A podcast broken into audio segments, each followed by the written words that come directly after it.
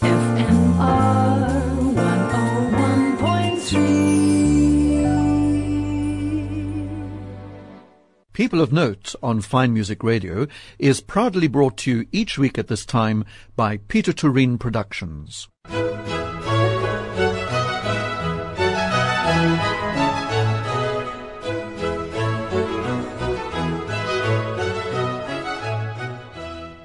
This is Rodney Trudgeon welcoming you to this week's edition of People of Note right here on Fine Music Radio. Today I welcome back to the People of Note studio because I talked to him some years ago, the violinist David Juritz, who was born in Cape Town, began playing the violin at the age of five. He was awarded an Associate Board Scholarship to the Royal College of Music, where he won the RCM's top award, the Tagore Gold Medal. And then on leaving the RSCM, he joined the English Chamber Orchestra before being appointed leader of the London Mozart Players, a position which he held until 2010.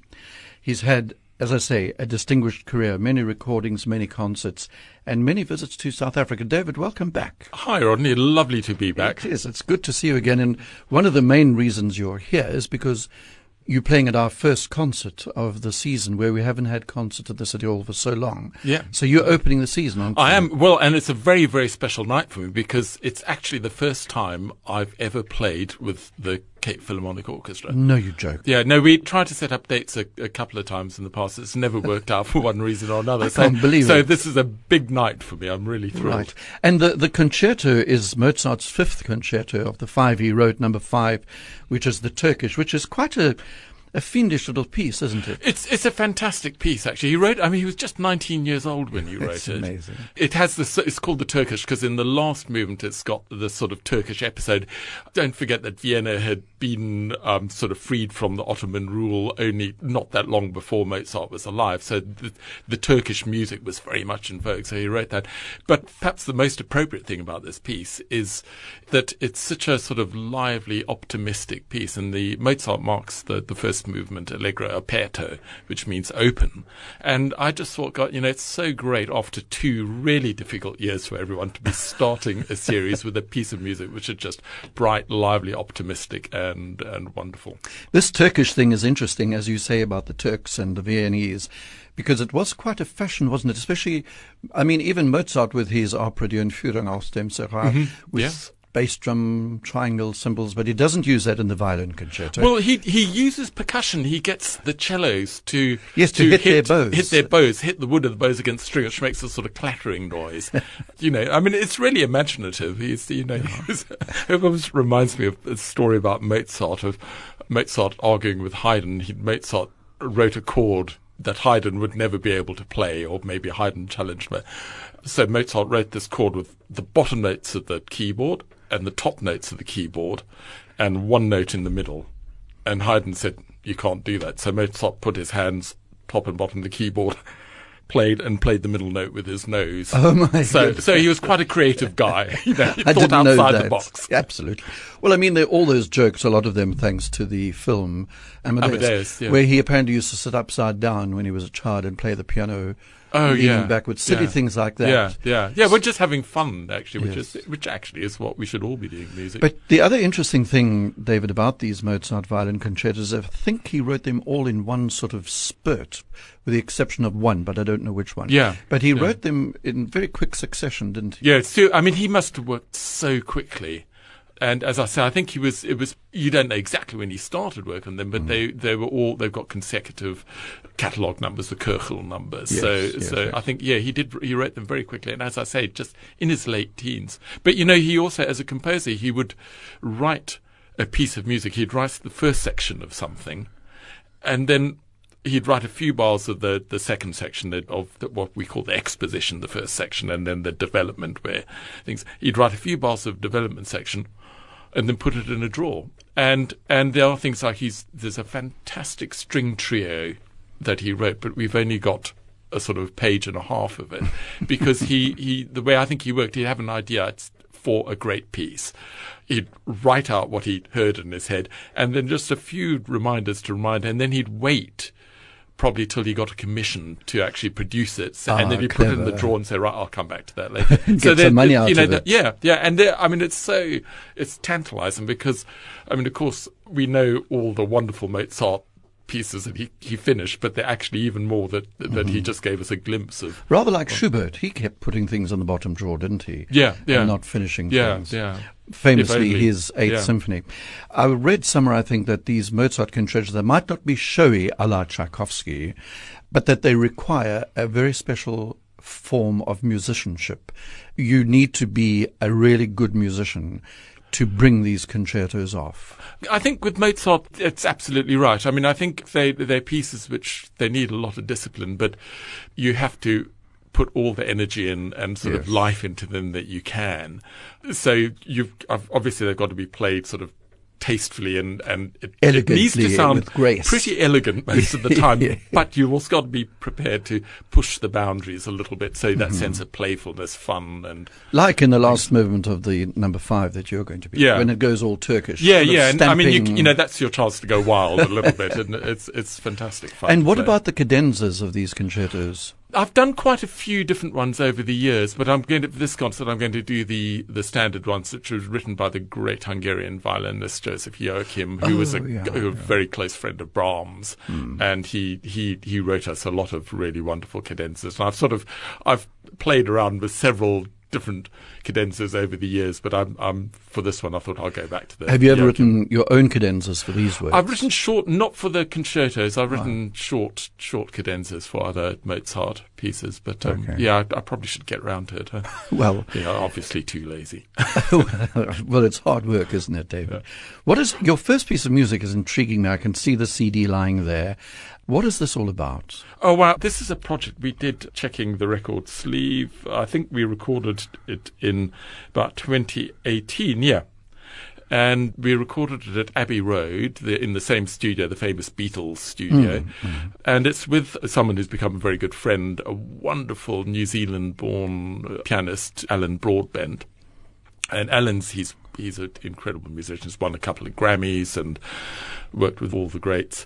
And he's done this fantastic arrangement of Dave Brubeck numbers with a string section, and he got in the London Metropolitan Orchestra, who I, I, I lead quite often in the studios, and that's made up of some really top top London string players. I mean, they're all sort of soloists and chamber musicians in their in their own right.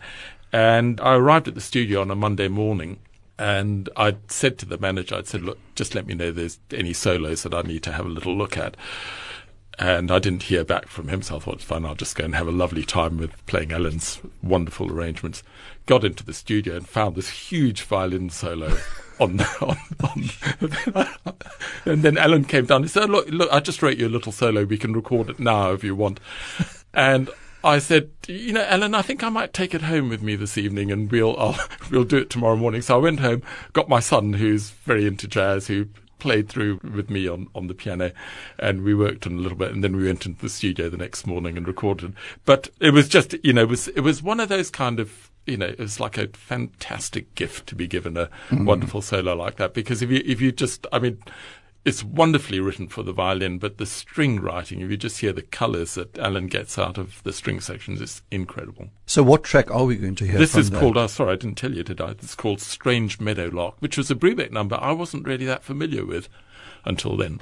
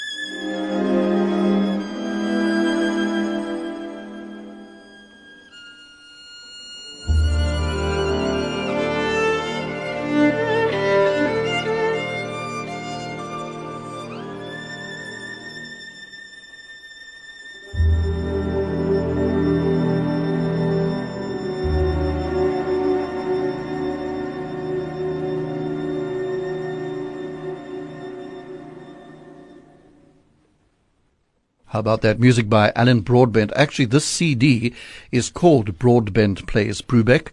That track was called Strange Meadowlark. And you also heard David Master, who is the concertmaster of the London Metropolitan Strings on the CD called Broadbent Plays Brubeck.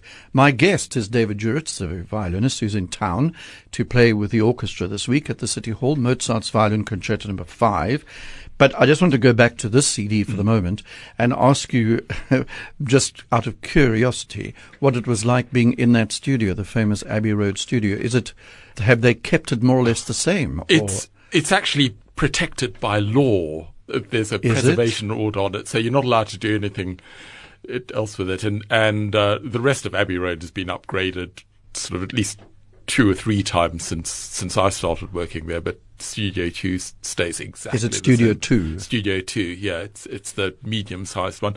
It's quite a nice room to play in. The big studio, Studio One, is is actually a much much nicer sound. But you know, Studio Two is what it is. Is so- that the one where EMI does their big orchestral? yeah, yeah, you do the big orchestra. But we, I mean, it, in London at the moment, there are two sort of major studios. There's so much work comes through London that that uh, you know we'll be in Abbey Road sort of two or three times a week quite often. But it's a it's a fantastic. Did you ever see, hear, go into, or play in, or record in? How's that for a multiple question? Kingsway Hall when it was still being used, or was that way before your time? Yeah, I was so lucky when in, from my English chamber orchestra days. Oh, yes, you would to have. we recorded the Canteloube Songs of the Auvergne with Kiri Te Kanawa and Jeffrey Tate conducting in the Hmm. Kingsway Hall, and actually that that hall had an unbelievable sound. It was sort of right built right above the central line, one of London's so. biggest Tubes. tube, tube, Tube lines. lines, So, yeah, yeah. so you quite often lose takes or have to wait while a train rumbled through underneath. But actually, even then, it was worth it. And what famous recordings have been done there? But you talked about the English Chamber Orchestra, which I mentioned for a while. You must have worked with famous conductors. You mentioned Daniel Barenboim. I mean, he's still very much up there with the greats at the moment, isn't he? Oh yeah, yeah, yeah. He was. I mean, he used to come in every now and again. I mean, I remember one concert at the festival hall where we, he played two Beethoven concertos. I think it might have been number one and number two. And uh, he, I mean, if he, of course, he was very, very close friends to lots of members of the orchestra. I was a very junior member in those days, but you know, to see the guy sit down at the piano, he said he hadn't played the piano for five weeks or something before he came, and he just sat down at the piano, and it was, you know, it was like watching a lion play the piano. Well, I, No, if I a lion you- could play the piano, Yes, you I know, know no, I mean, mean. just this absolute assurance Yes. so calm, so authoritative, and fantastic as well. You know, he was he was an awe-inspiring. Well, he is, He is an an awe-inspiring awe-inspiring musician. I know Um, he makes some people cross in the orchestra because he apparently has got a bit of a temper and a bit of an ego. But I suppose when you're at that he could stage, he could be a bit of a bit sharp, very, very direct. I mean, I remember one. We used to do these music cruises, which were very nice. I got a trip around the Med in September, and then we'd go to the Caribbean in, in January. So it was quite a, a jammy. Uh, th- and then we'd be joined by likes of Barenboim, Isaac Stern, Gidon Kremer, Yo-Yo Ma. They they would all come on the ship, and we'd do concerts together. And we were doing one concert with Barenboim in Santo Domingo or, or somewhere, and playing a Mahler symphony tiny orchestra trying to play the Adagio from Mahler 5. And I remember I sort of did something with Baron. Barenboim said at the point of the bow, and I was kind of at, at the heel at that point, and he spotted me and said, Pointers are the end of the bow. You know, he, he'd be very direct like Yeah, that. yeah, but uh, yeah. I think that was the only time I got told off by him. but it you also said mild. you learned such a lot from him. Well, I mean, from from musicians musicians like that, and Murray Perahia, we you know played in a lot of uh, Murray Perahia's recordings, the piano concertos, Mitsuko Uchida as well.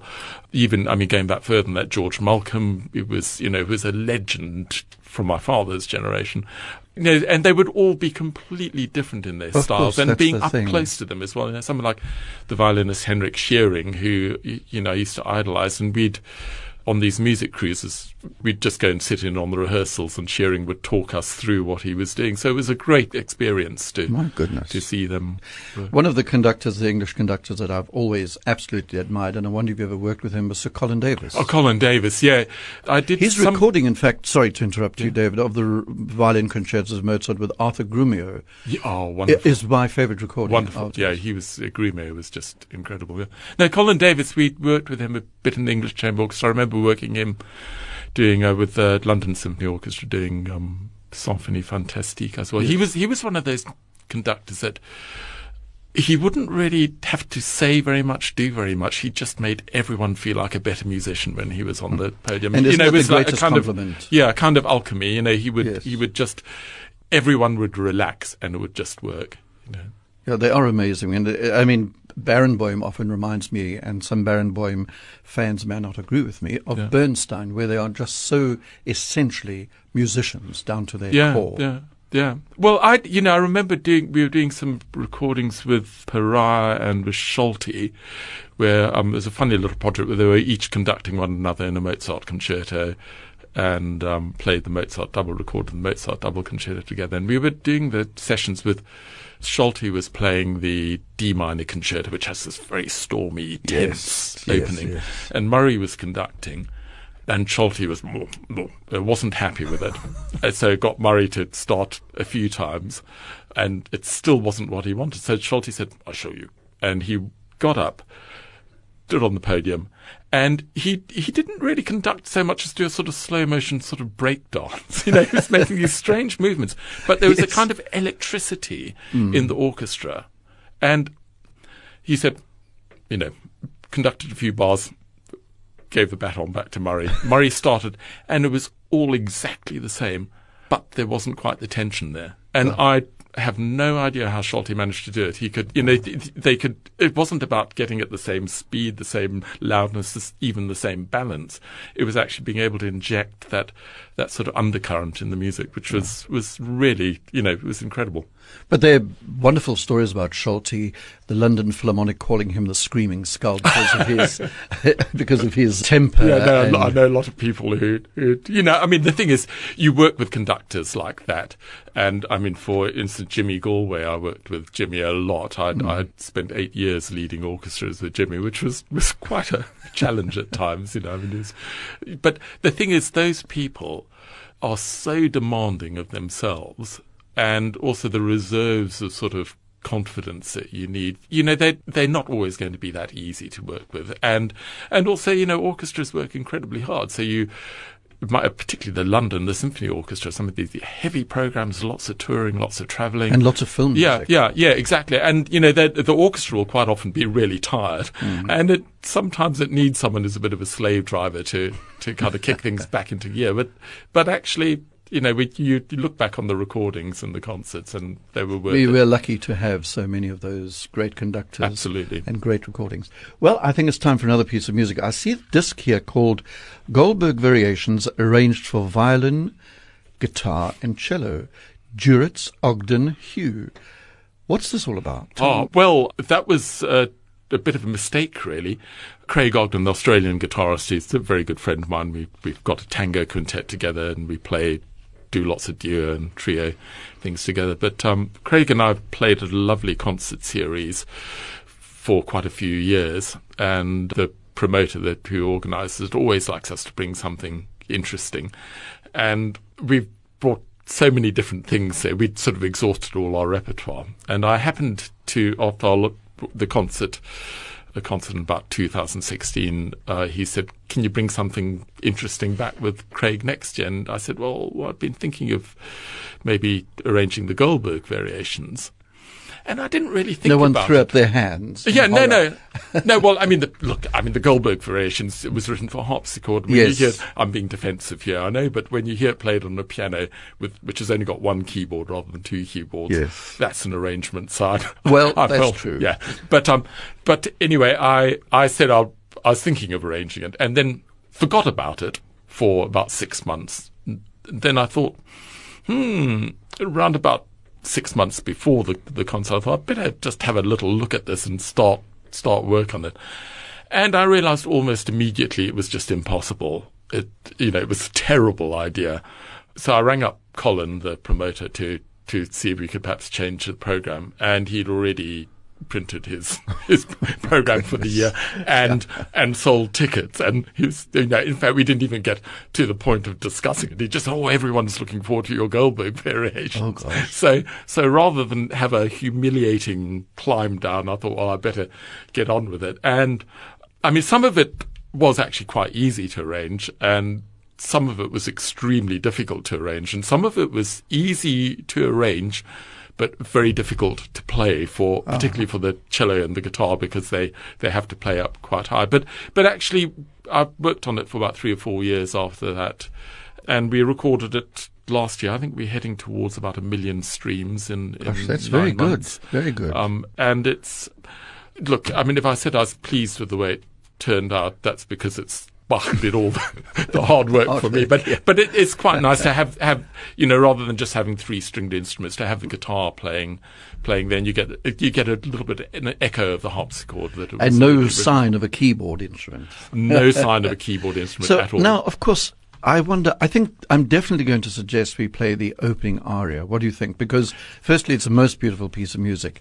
And secondly, knowing it on the piano or the harpsichord, it's going to be fascinating to hear it in this combination. So are we allowed to do that? I think I think that's a great idea. Okay, so here it is the aria on which the Goldberg variations are based.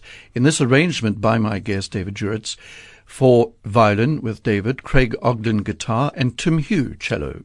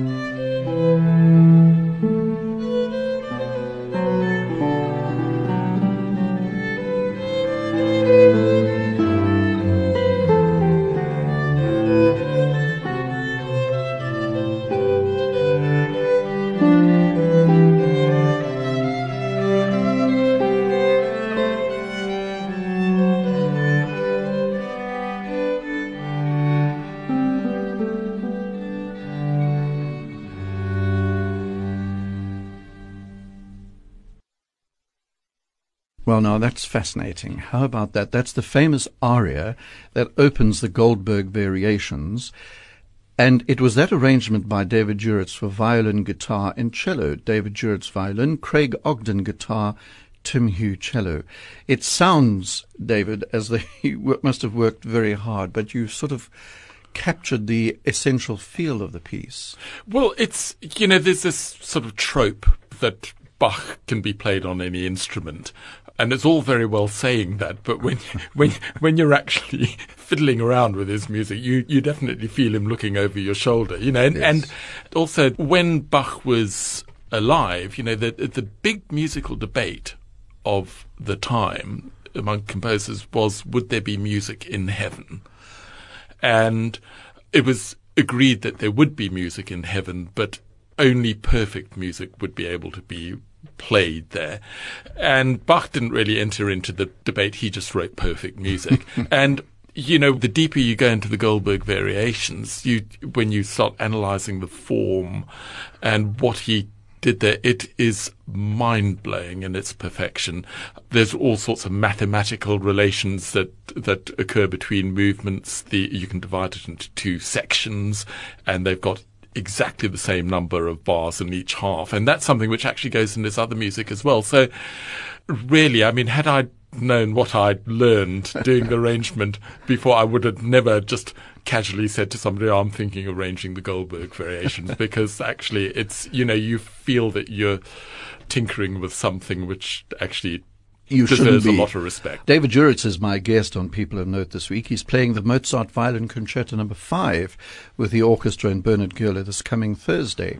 And David, your repertoire, I have to say, seems quite wide.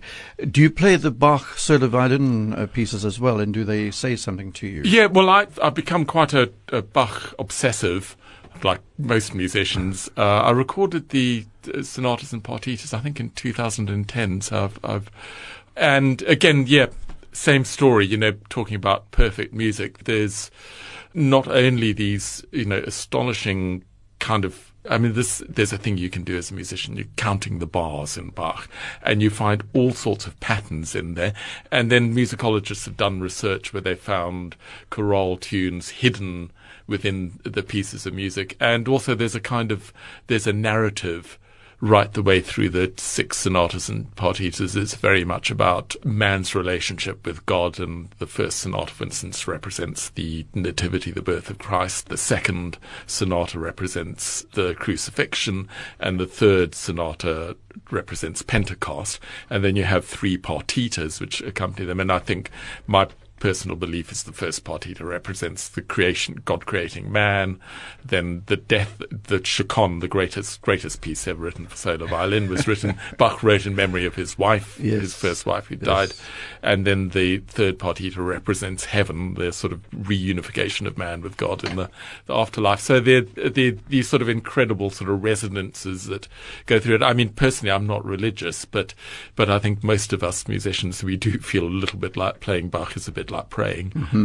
And the, the cello sonatas aren't like that, aren't they? The cello sonatas, I should say. I remember someone saying to me, in fact, it was Richard Koch's wife, Susan mm. Koch, who said to me that when you sit and listen to the Bach cello yeah, yeah, suites, yeah. it's like listening to a very wise old man talking to you and you sit quietly and listen to him because he's saying very important things. Yeah. And I love that when you listen to, because you need, as a listener, like the violin partitas and all that, you need to concentrate it's not the sort of thing that you're going to tap your Yeah, foot to and yeah. sing a tune. Well, I tell you, you know, it's good for your mental health. Bach. Yes, it really is. And and I found it, you know, in 2007, we we talked about this last time. I did this sort of busking trip around the world, Yes, round the world, just playing gosh. Bach, and you know, it didn't matter how crazy things were, how you know, because it, it, that trip was because I was busking. It was a disorganized trip. That was what it was meant to be. I, I never knew where I was going. I didn't, you know, it, it was quite a sort of struggle. but it was a success. Wasn't Yeah, it? yeah, it was no, a it was, it was, yeah, yeah, it was. We, I, I made it round in about five months, but,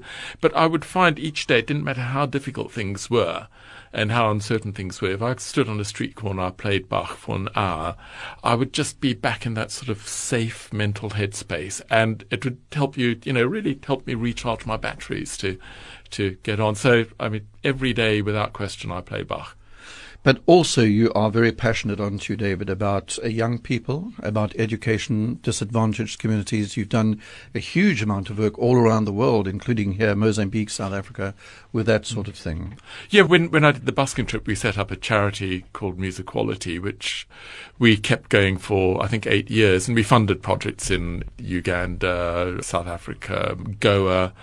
Haiti, uh, sort of, I think it was seven or eight different countries, but but they're all aimed at underprivileged kids. And you know, music is a great way of giving kids something that they can be proud of, uh, giving them the chance to perform, putting some structure into their lives, and and um, I've always said that you know it doesn't matter whether you're rich or poor, your experience in music is the same, and Uh, if you're yeah, playing, yeah. it's whether you're prepared to put the effort in, the work in, Yes, um, yes. rather than whether you've got rich or poor parents. So What violin do you play?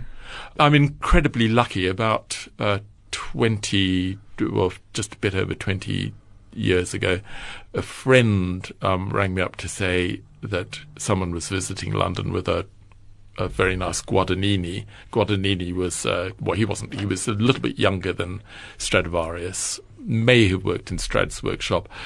He was born in a town about 20 miles from Cremona where Stradivarius and Amati and all the great, other great makers lived. So he's really in the kind of top flight of violin makers. Anyway, the squad came up for sale. I wasn't. I was. I had a lovely Italian violin made in seven, around about 1750. So it was a you know, pro- proper piece of kit.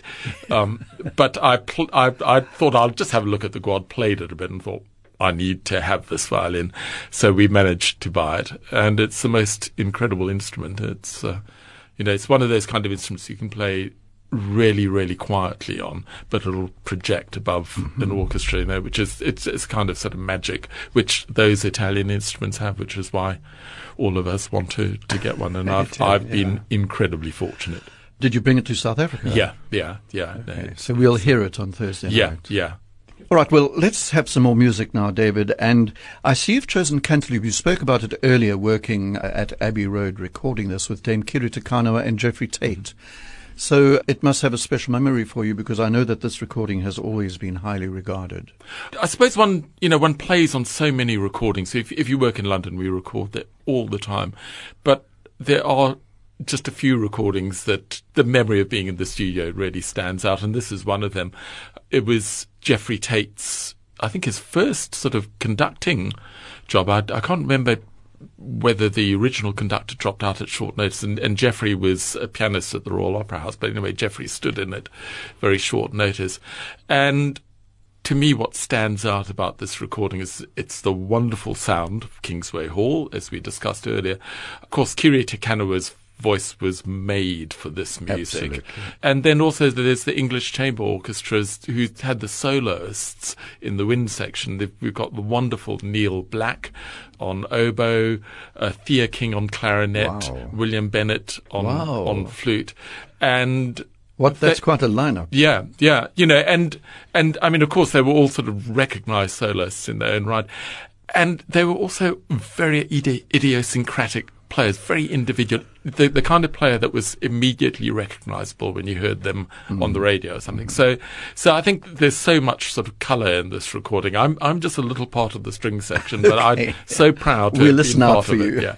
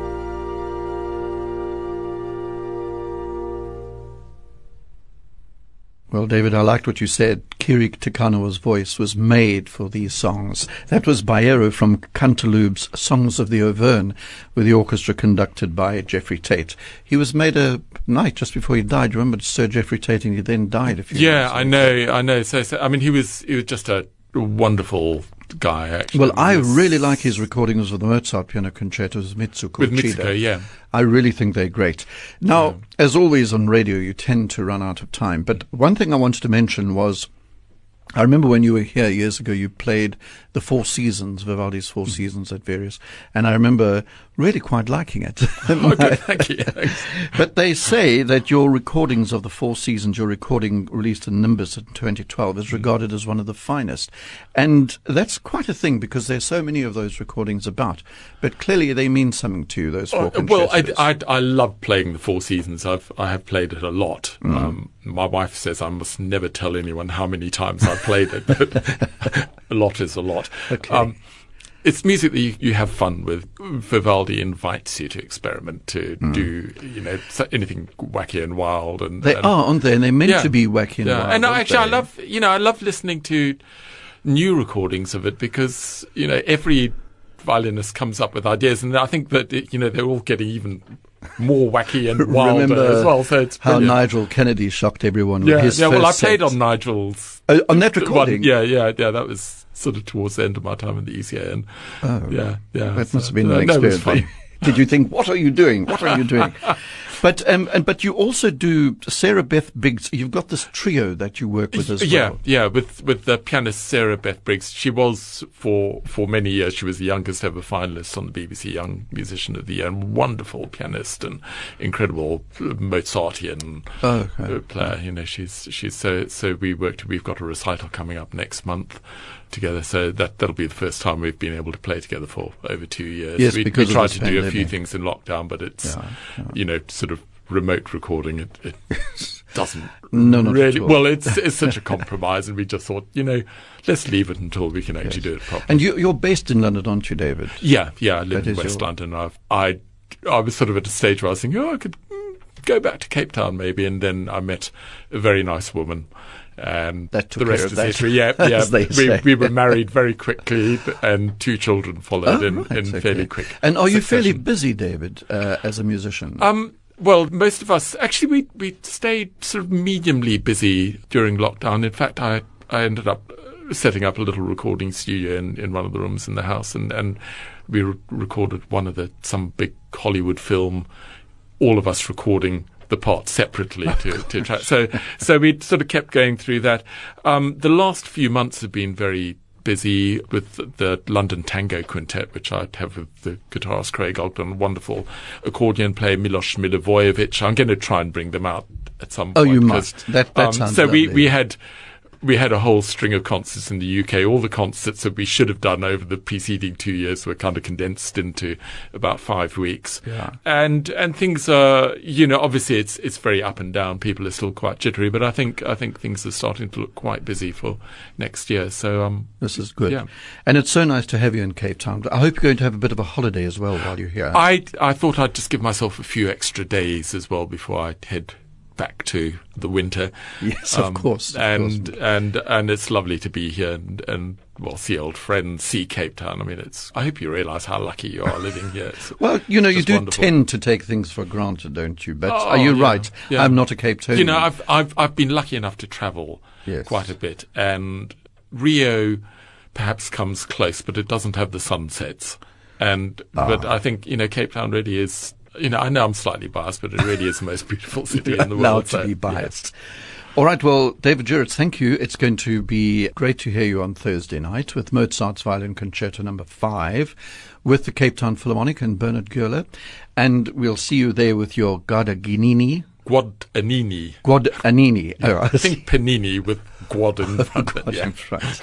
And come again when you come and chat to us again on Uh, Fine Music Radio to be, next you be here. back. Yeah. And we're going to end actually with you at last playing one of these violin pieces by Bach. Tell me what, what we're going to hear. This is the the prelude from the Partita number three in E major. That sounds terribly formal, but I guarantee you everyone will recognize this piece. Thank you, David. So we'll go out with that, the music of Bach. And my guest on People of Note this week was David Juritz. Thank you, David. Great. Thanks, Rodney.